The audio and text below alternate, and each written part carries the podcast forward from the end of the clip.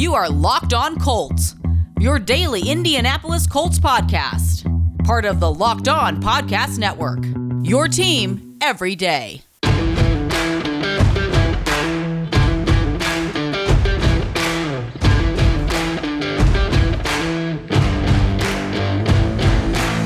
Hello everybody, welcome into your latest episode of Locked On Colts, part of the Locked On Podcast Network. Today, as always, your host, Evan Sattery, joined by George Bremer, the Colts beat writer for the Herald Bulletin. George, how are you doing today? Good, Evan. Good to talk to you again. Yeah, he's, George is going to join us every Tuesday as he has the last couple weeks throughout the regular season. We're talking this time after a Colts win, twenty-seven to seventeen over the Miami Dolphins. George, what was your takeaway from that game? Because we were talking a little bit off the air before we just started. What an ugly first half that was. Unless you enjoy watching bad football, that was just a really ugly first half. The second half got a little bit better. The Colts kind of found a rhythm on offense, and we kind of saw the reasons why the Colts did not want to bring back Jacoby Brissett as their starter a couple years ago with the way he played on Sunday. What was your overall general thoughts on a much-needed win for the Colts? Yeah, very much, much-needed win for the Colts. Uh, I think the biggest takeaway for me was the run game. You know, I, we knew this before going into Sunday, but this is a different team when they get Jonathan Taylor going. When he makes big plays, it just seems to energize the entire offense. They're able to do uh, other things, you know, away from the run game. It slows down the pass rush. Uh, you know, when, whenever he has a day like he did Sunday, it just seems the Colts are better as an overall football team. And I thought that first drive of the third quarter really kind of set the tone. I know that, you know, the Dolphins kind of give them a, a gift there and, and extended it. But it was good to see the Colts take advantage of that for a change. I think that was probably the number two takeaway, was just that they capitalized on opportunities. If you go back through the first three weeks, one common thread was, you know, not taking advantage of takeaways from the defense, not taking away of dumb penalties by the other team, uh, you know, leaving points on the field. And it happened a little bit again on Sunday, but I thought more than at any other point this year, they, they were able to finish drives and, you know, make make the opponent pay for their mistakes. Yeah, that really was the case for the Colts, especially when we saw them capitalize off the off those turnovers from the Dolphins. Jacoby Brissett, like I mentioned, had a pretty rough go of it until the last little bit, where I think the Colts are playing this really soft coverage, allowing them to get down the field a little bit in those last few possessions. But it was nice to see, George, a continuation of Carson Wentz playing really smart football outside of that one interception on the shovel pass against the Los Angeles Rams, which I, I don't really think was Wentz's fault. It was more so as Aaron Donald being Aaron Donald there. I can't even think of many turnover-worthy plays from Carson Wentz so far this year, George, which says a lot about his, the way he's changing things as a quarterback, not really putting everything on his shoulders. Do you like the way that Wentz has played so far, and do you want him to open it up more, though? Because I feel like he is kind of being a little conservative. What, what's your opinion of the way that Wentz played on Sunday, but also over these first four games? Yeah, honestly, the fact that he has just one interception might be one of the biggest surprises to me. And like you said, really kind of a fluke interception in a situation where Aaron Donald made a play that probably only Aaron Donald makes and set up a, a play for his teammate. Um, and, and again, I agree with you wholeheartedly. I can't think of a lot of other throws that should have been intercepted. You know, a lot of times you, there's there's two numbers there. There's the number of interceptions the quarterback's thrown, and then there's the number of turnover-worthy throws that that, that uh, quarterback has made. And I, I'm sure there's a few if you go back and, and, and break down the tape, but it doesn't stand out. So there's not real obvious times where he's put the ball in, in harm's way. He does, I think, need to get more aggressive. We saw a little bit of that in the second half. But I think some of that has to do with the struggles on the offensive line too. You know, I think he's taking what the defense is giving him to some extent, but he's also understanding they've got to get rid of the ball quickly. You know, the, the Colts are struggling still up front. He got hit a lot again uh, in the Miami game. They were able to overcome it more than they have uh, for most of the first month of the season, but it didn't change the fact that he was still beaten up. Still sacked, I think, uh, twice, hit nine or ten times again, which has been a, a weekly thing. And I honestly think if you had told me at the beginning of the year that through four weeks he would be sacked, I think, eleven times and hit forty times, and that the run game would be start and stop and, and not consistent at all, uh, I would have thought that his numbers would look a lot different, because that was one of the big problems he had in Philadelphia last year when things were going poorly for that team, and especially on offense. He started trying to play hero ball, trying to force throws. It led to turnovers, both interceptions and fumbles, which he really hasn't had a problem with that so far either. All those hits, you haven't seen the strip sacks that you've seen in the past. Um, you know, we'll see where it leads. I'm optimistic that as the offensive line gets healthy and as they start to gel together, they get guys back, they start to play together as a unit again, you'll start to see him taking more shots. It's reminiscent to me of Andrew Luck in twenty eighteen. During that one and five start, when Anthony Costanzo was gone for most of that stretch and the offensive line was rough, you saw him, you know, a lot of check downs, taking care of the ball. When they went nine and one down to finish, with the exception of that crazy game in Jacksonville, you saw a lot more down the field throwing from Luck. But once he got that protection, he was more willing to take those shots. I think we'll see the same thing with Carson Wentz eventually this year. Speaking of Wentz, he had a really good game, twenty-four of thirty-two, two touchdowns. Can't really think of any sort of plays that were out of the ordinary for Wentz in, in terms of getting the ball in harm's way. I went hit on one of his top weapons, and he's definitely building the rapport with him, especially over the last two or three weeks. Michael Pittman Junior had a really nice game, six catches. He had eight targets as well. George is on pace for one hundred fifty-three targets this year. Michael Pittman Junior is definitely smashing the expectations that I thought he would be as far as a focal point in the passing attack so far this year. We know Carson Wentz loves those big body receivers as well. What's been your assessment of Michael Pittman Junior so far? He just his tenacity when he's catching the ball and running is something that the Colts offense really hasn't had in a very long time out of wide receiver. I can't really remember if anyone's really been like Pittman as far as the way he plays the game at wideout. But then you see just his long-term potential. Even when T Y. Hilton's back, George, I really hope they don't take away those targets away from Pittman, because I think he's establishing himself right now as a guy who's becoming reliable, where you can get him seven, eight to ten targets per game and feel pretty comfortable he's going to haul in about seven or eight of those every single week. I think this is a guy to me right now is ascending right before our eyes. What's your thoughts on Pittman?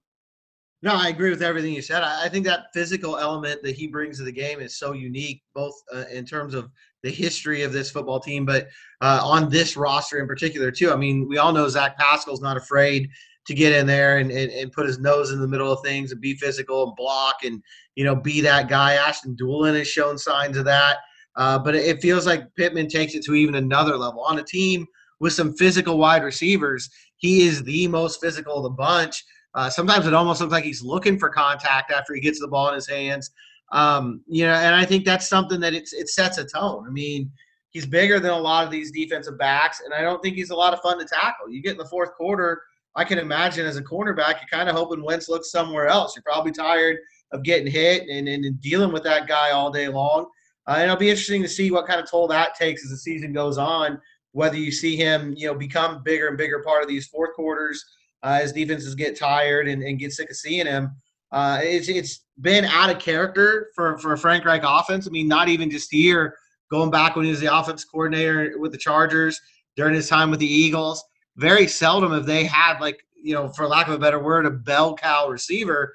Uh, it's usually spread the ball around, one guy one week, another guy the next week.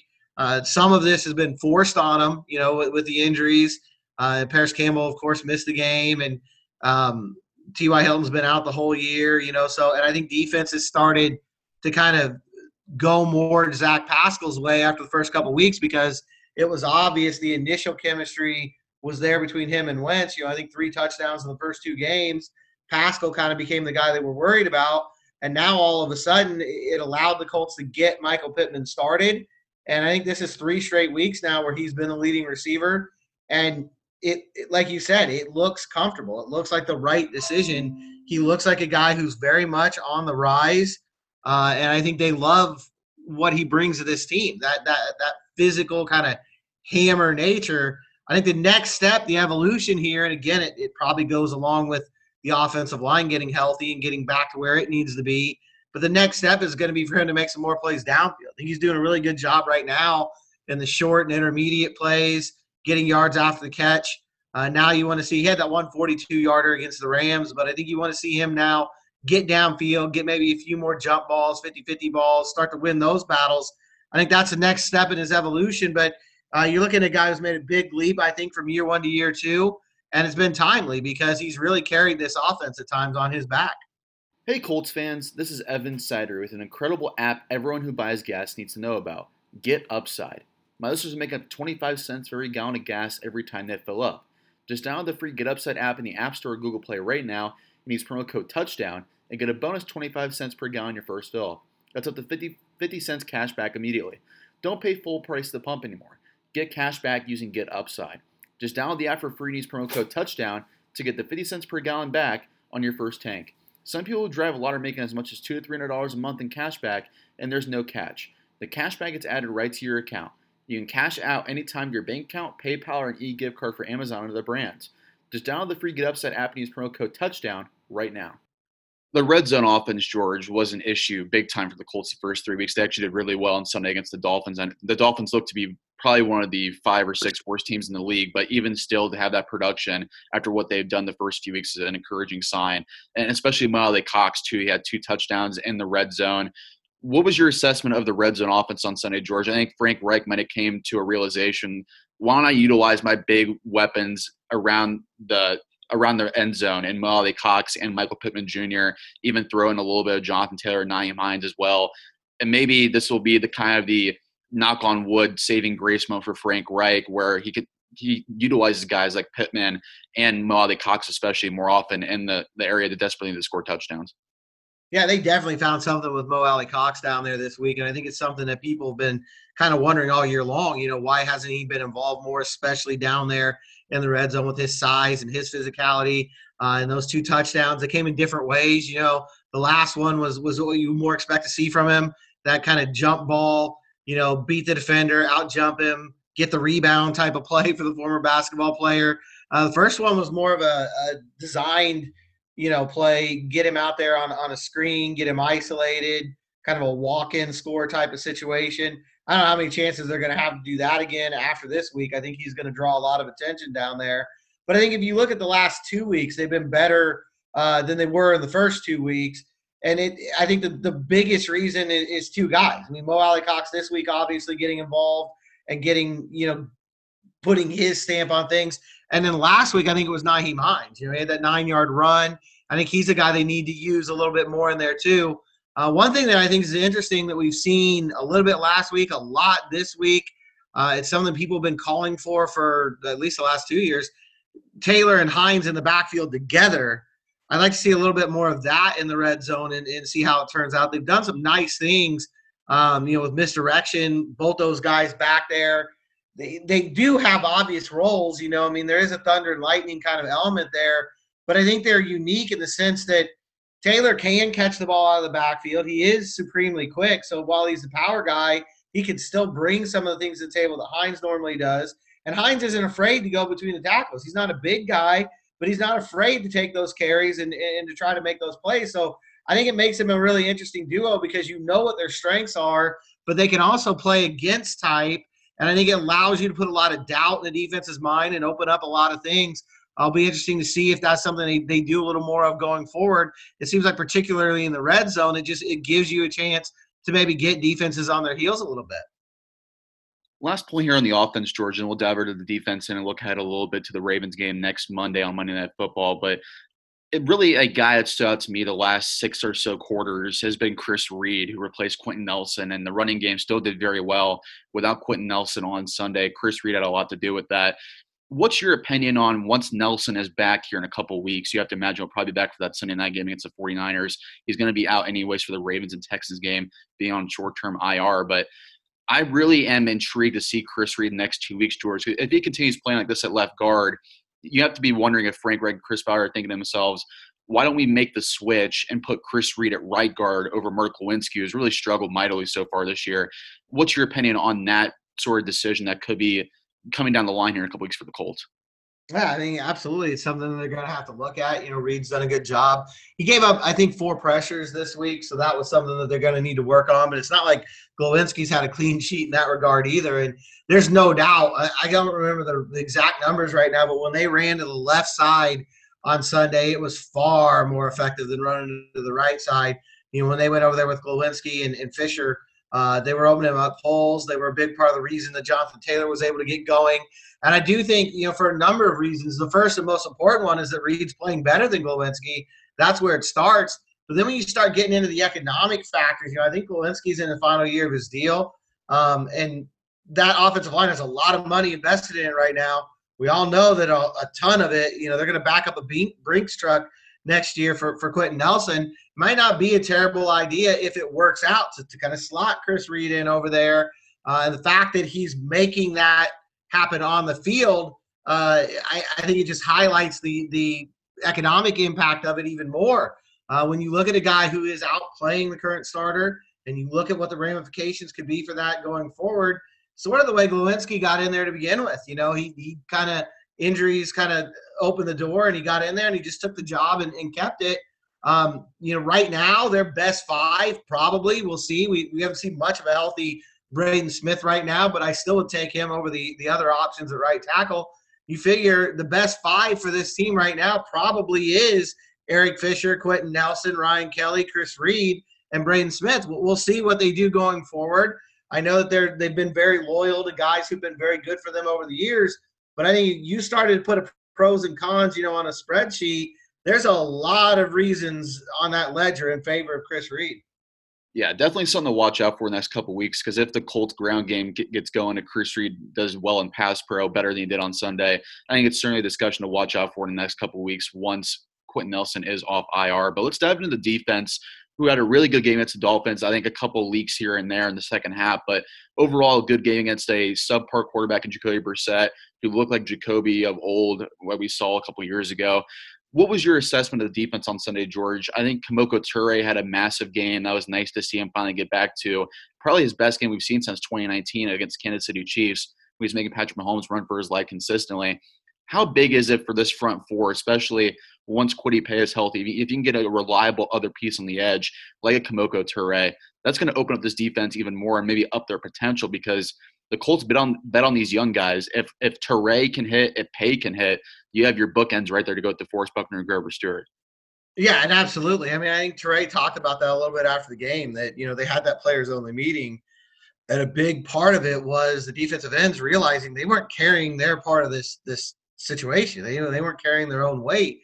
Uh, we talked about it through the first three weeks. You know, the, the defense tackles do their job. You see Grover Stewart, you see DeForest Buckner getting involved every week, but you're not going to be able to to win games. You know, that that interior pressure is so important. We talk about it all the time, but it doesn't do you much good if you're not getting that compliment from the edge, and they weren't. And I think when Turay goes out and has a game like he did Sunday, uh, it's it's very encouraging, and I think it's something you can get Kwity Paye healthy and get him out there. Tyquan Lewis played really well as well. I think he's a guy that can kind of fill in that Denico Autry role a little bit, maybe, uh, you know, reduce inside in some of the sub packages, but be an end when it's early and downs, and especially against the run. I mean, at one time, he just ragdolled the running back on on the play. Uh, I think the, the Dolphins tried a little jet sweep, and then it, it just nothing about it fooled Lewis. He beat his man. He ran in there. I think he threw the guy about five yards backwards uh, at the end of the play. It feels like they're starting to get that rotation up front that they want. They got to get healthy. I mean, that goes for almost every unit on the roster right now. But you're seeing Lewis make plays in the run game. You're seeing Turay now make plays as a pass rusher. I think Al-Qadim Muhammad's been who he's been his, his whole career here. Flashes now and again, more of a run stopper. Every now and again, he'll get a sack, make a big play for you. Buckner and Stewart are kind of the anchors in the middle. If they can get that consistent play on the edge, I think you're going to see the defense start to climb again. Um, there's still some some some issues in the secondary. It was better this week. There's no question about that. Uh, but I, I'm a little bit worried about Xavier Rhodes. I'll be honest about that. Uh, it's just it feels like at times he's kind of in a spot where Antonio Cromartie was, uh, what was it, twenty sixteen, I think, uh, where you could just see that, that the skills were eroding. He eventually got cut after the game in London. Um, you know, maybe it's the calf. Maybe he's just not back to one hundred percent healthy right now, and, and we'll see that kind of improve as the year goes on. But um, you, you never would have guessed four weeks into the year that Rocky Sin might be the, the corner you feel the best about, but I think that's the point we're at right now. Yeah, it really might be. I'm actually looking at Xavier Rhodes' advanced stats right now, George. I was just about to ask you about him, so that's a good segue into it, because he has not looked good in these first two games back from his injury. Like you said, maybe it is the calf. He's just taking it slow. But unlike last year, he had only allowed a fifty-two percent completion percentage last year. This so far this year to seventy-eight percent. And in Minnesota in twenty nineteen, it was eighty-one percent. So he's looking more and more like the twenty nineteen version of Xavier Rhodes, at least through a two-game sample size. If that's the case, George, this pass rush is going to be so much more pressure on them, because if Xavier Rhodes is going back to his last year in Minnesota in performance, this cornerback room's in trouble, because you can't just not yet at least, rely on Rocky Sin to be a top cornerback in this league unless he really c- continues to grow throughout this season. Kenny Moore, we know, is a great nickel corner. But outside of that, you have Isaiah Rodgers, T J Carey, who was benched before he went on I R. There's not a lot of proven depth behind Xavier Rhodes. And that's the one piece on this defense, George, looking ahead a little bit to next offseason as well. I think the Colts are in a position where, whether it be the draft or in free agency, I think getting a number one cornerback is going to be probably the number one priority now. Yeah, absolutely. You know, we talked about it before that that you've got Kenny Moore, and he plays his role very well, but it's a very specific role. You know, he's not going to be that guy that goes and shut down the number one receiver every week. That's not who he is. And if you ask him to do it, it's not going to work out well. Um, you need that that kind of top guy to complement him. It's why things worked so well last year when Rhodes was playing the way that he did. You know, he said last year when he came in, he said injuries were the reason that he struggled in Minnesota in twenty nineteen. He was healthy last year. It was definitely a better year, so we'll see. Uh, you hope that maybe as he gets healthier, things will turn around. But, I mean, really, when the Dolphins got going a little bit there in the fourth quarter, obviously a lot of that was, you know, the scheme changing a little bit, playing softer. But you could see, especially on that, that first touchdown drive, Jacoby was was picking on Xavier Rhodes. You know, Devontae Parker – was going to him on almost every snap, and it was either a big reception or a penalty, sometimes both. Um, you know, you can't have that. I mean, obviously, you can't have that kind of breakdown. It is going to undermine what what progress they're making up front. And it'll be interesting because, as you mentioned, there really isn't a lot of options. You you can't really say, well, just bench him and, and, and turn to this guy. You know, you go back to uh, twenty eighteen, I believe it was, might have been twenty seventeen, Uh, when that happened to Vontae Davis, you know, and that's kind of how Pierre Desir came in and, and was the guy. They, they benched Davis. They eventually cut him. And then Pierre Desir came in and, and had a decent year and, you know, had a, a good run here for a while until he kind of went down as well. But they – I don't see that guy. I don't know who the Pierre Desir would be on this roster right now uh, who would step in and, and, and play that role. And it, I think that's – if you want to have a reason for concern with this defense going forward – that, to me, is is the top reason to be worried. You know, getting Xavier Rhodes back to the spot where he can help this team and not hinder it, probably the most important thing over the next couple of weeks. Last point on the Dolphins game, George, before we dive over to a preview of the Ravens game next Monday. What's your assessment of the overall win on Sunday by the Colts, twenty-seven seventeen over the Dolphins, where, quite honestly, George, I think if it, if it might have been Tua behind center, they might have lost that game, or even if it played just a slightly – average quarterback, I think they might have lost that game because I think Jacoby Brissett missed a lot of open reads on the field throughout that game. The, obviously, Dolphins couldn't really do much on the ground. They didn't have good running backs, but I was I, it, obviously a win is a win in the N F L, and that Titans loss to the Jets really helped out the Colts' case, but I just wasn't impressed that much by the win on Sunday, George. I know a lot of Colts fans are excited to get on the board with a win there, but I'm cautiously optimistic about that just because – I don't know if that's a win you get most weeks against any other N F L team. What was your thoughts on that win? Are you are you on the bandwagon of, so to say, the Colts are turning it around, or are you more so in the cautiously optimistic camp where that win probably might not have happened seven out of ten times against other teams in the league? Yeah, no, I'm definitely in the cautiously optimistic camp here. I, I you know, I don't know what to make of it. You get the win. You had to win the game, so that's a positive. There wasn't any other option there. Uh, but, you know, the Dolphins were were so futile um, that it's – I don't know how much you can take from it, honestly. There there were things they did better that, that are important. You see some of that growth that we talked about, you know, especially up front on defense. Uh, you see Carson Wentz continuing to play efficient football. You get that running game going. Those are things they're going to need to do going forward, and maybe this is a spark to, to kind of help out in a lot of those areas. But it, it's not a game that I think you feel like, you know, oh, that's the Colts team you've been waiting to see all year. I don't think it was that kind of a victory. Um, it wasn't really close, which is good because it shouldn't have been. I think you'd be really worried had it been a really tight game down to the wire.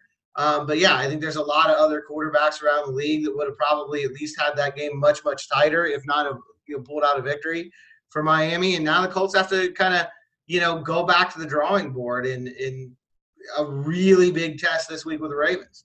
Built Bar is the best tasting protein bar ever. There's so many delicious flavors. They actually have a limited time flavor right now, cookie dough chunk, that I recently tried. And I have to tell you, it is literally the best thing I have ever tasted. It is incredible.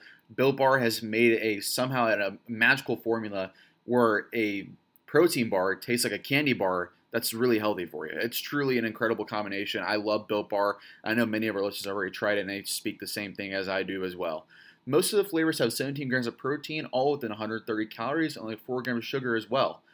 Go to built bar dot com, use promo code locked fifteen. They'll get fifteen percent off your first order. Again, use promo code locked fifteen, L O C K E D one five, for fifteen percent off at built bar dot com. We're back and better than ever. All eyes are on the Gridiron's teams are back on for another football season. As always, BetOnline is your number one spot for the pro and college football action this season. With a new updated site and interface, even more odds, props, and contests, BetOnline continues to be the number one source for everything football. Head to the website using mobile device right, right now, sign up today to receive your fifty percent off welcome bonus on your first deposit. Don't forget to use our promo code LOCKEDON to receive your bonus. That is L O C K E D O N. From football, basketball, boxing, right to your favorite Vegas casino games, don't wait to take advantage of all the amazing offers available for the twenty twenty-one season. BetOnline is the fastest and easiest way to bet on all your favorite sports, and BetOnline is always where the game starts. Yeah, this Ravens game coming next Monday, I think it's going to be a huge litmus test to see if this Colts team is bouncing back or if they're going to be sort of in that same tier we've seen the last couple of weeks. But they're currently six and a half point favorites from what I see. Baltimore is over the Colts. I don't know why, George, but I feel like this game's going to be close. I feel like the Colts cover that spread. I think it's going to be a really close game in the fourth quarter. I just think the Colts match up well against this Ravens team. We saw it last year. They hung very close to that Ravens team throughout that game. I just think – obviously, Darius Leonard, his ankle is going to be fully healthy for this game because Lamar Jackson is going to run wild on this front seven, if not. But I really think if you play ball control, if you keep it out of harm's way, like Carson Wentz has throughout this season, you have a couple big moments from Pittman or, or or Campbell or even guys like Jonathan Taylor in the ground game. I think you actually have a legit shot of winning this game. But if they do win this game, George, this is a game where you could easily turn around your season and get a, a lot of momentum heading into a really soft part of your schedule. Yeah, this would definitely be the turnaround game. You know, we were talking about the Dolphins game, and I, it kind of reminds me a little bit, going back to twenty eighteen, of that Bills game that year. I think they won like thirty-six to five at home, and everybody said, well, you had to get a win, and that's great. Uh, but now a lot of people were celebrating. Uh, it was a bad Bills team. I think they had, uh, I want to say Derek Anderson was the quarterback that day. Uh, there were a lot of similarities to, to what happened in this Miami game, and you didn't know if it was going to start something or not. Then they went out to Oakland, and they had that two hundred yard rushing game, and things just started to kind of snowball from there. And I think that's what the Colts are hoping they can do again here. I do agree that I think this, it's a good matchup. Um, we saw it last year. The Colts really did about as good a job shutting down that, that Ravens run game in the first half as anybody has the last couple of years. And they let them get out, make a couple big plays in the second half. And they end up losing, I think, twenty to ten. Uh, but, you know, it, I think it's a game that the Colts can keep close. I think it's a game that they can turn things around. I mean, you win this one, you can really start thinking about getting into the division race again and, and maybe chasing some of the things they were talking about at the beginning of the season. Uh, it won't be easily done. I think, like you said, they, they're going to need a healthy Darius Leonard. I think they're going to need a big game from Bobby Okereke, who did not play poorly uh, probably the first time this year in that Miami game. Uh, and I think it could be a, I think this could be a week for E J Speed, which maybe goes, you know, counter to what you would think. You get a big running team. You usually get Zaire Franklin in there a little more and let him be the hammer. But because of Lamar Jackson and the athleticism that he has, I think you want to get as many athletes on the field defensively as you can have. And maybe this is a week to get E J Speed out there and let him try to chase Lamar Jackson too. Those three running backs chasing him could be a really entertaining thing to watch. Two, three linebackers, sorry, chasing uh, Lamar could be really entertaining to watch. Yeah, I totally agree with you there. I think this is actually going to be a really good Monday Night Football matchup. It's unfortunate, George, that Peyton and Eli aren't going to be on the broadcast for this game because I think that's would have been really entertaining to see them talk about the Colts. But w- let me get to your prediction before we close out the show because we won't be talking to you again until next Tuesday after the Colts win or lose in Baltimore. So I know it's only Tuesday. We got six more days till the game, George. But what's your prediction here for Colts versus Ravens? I'm going twenty-four twenty Ravens. I think it's going to actually be a really close game. One, it's going to be a slugfest. But I think the Ravens are just a more talented team right now than the Colts. What's your prediction for this one? I'm really much on the same same wavelength as you. I'm going seventeen thirteen in favor of Baltimore. I just didn't see enough from the Colts yet to make me think they're going to go on the road and beat a team that has a legitimate chance to, to win the A F C Championship this year. I think Baltimore's in that group. You know, I don't know how many teams you want to put in there. The Chargers have put their name into that list pretty solidly right now. Uh, you know, I think Kansas City will still be around when all is said and done. Uh, but I think Baltimore's one of those teams that when you start talking about potentially representing the A F C in the Super Bowl, this is this is one of the teams at the top of the list. I just haven't seen enough from Indianapolis yet to, to feel confident that they're going to go on the road and beat a team like that. George, as always, enjoy having you on. He's going to be on each Tuesday here. We're going to be opening back up the Twitter Tuesday mailbag here, I imagine, soon after the Ravens game. Go ahead and follow George if you haven't already on Twitter at G M Bremer. Go read his work. Does excellent stuff covering the Indianapolis Colts for the Herald Bulletin. George, appreciate the time tonight. No problem. Thanks a lot, as always, Evan.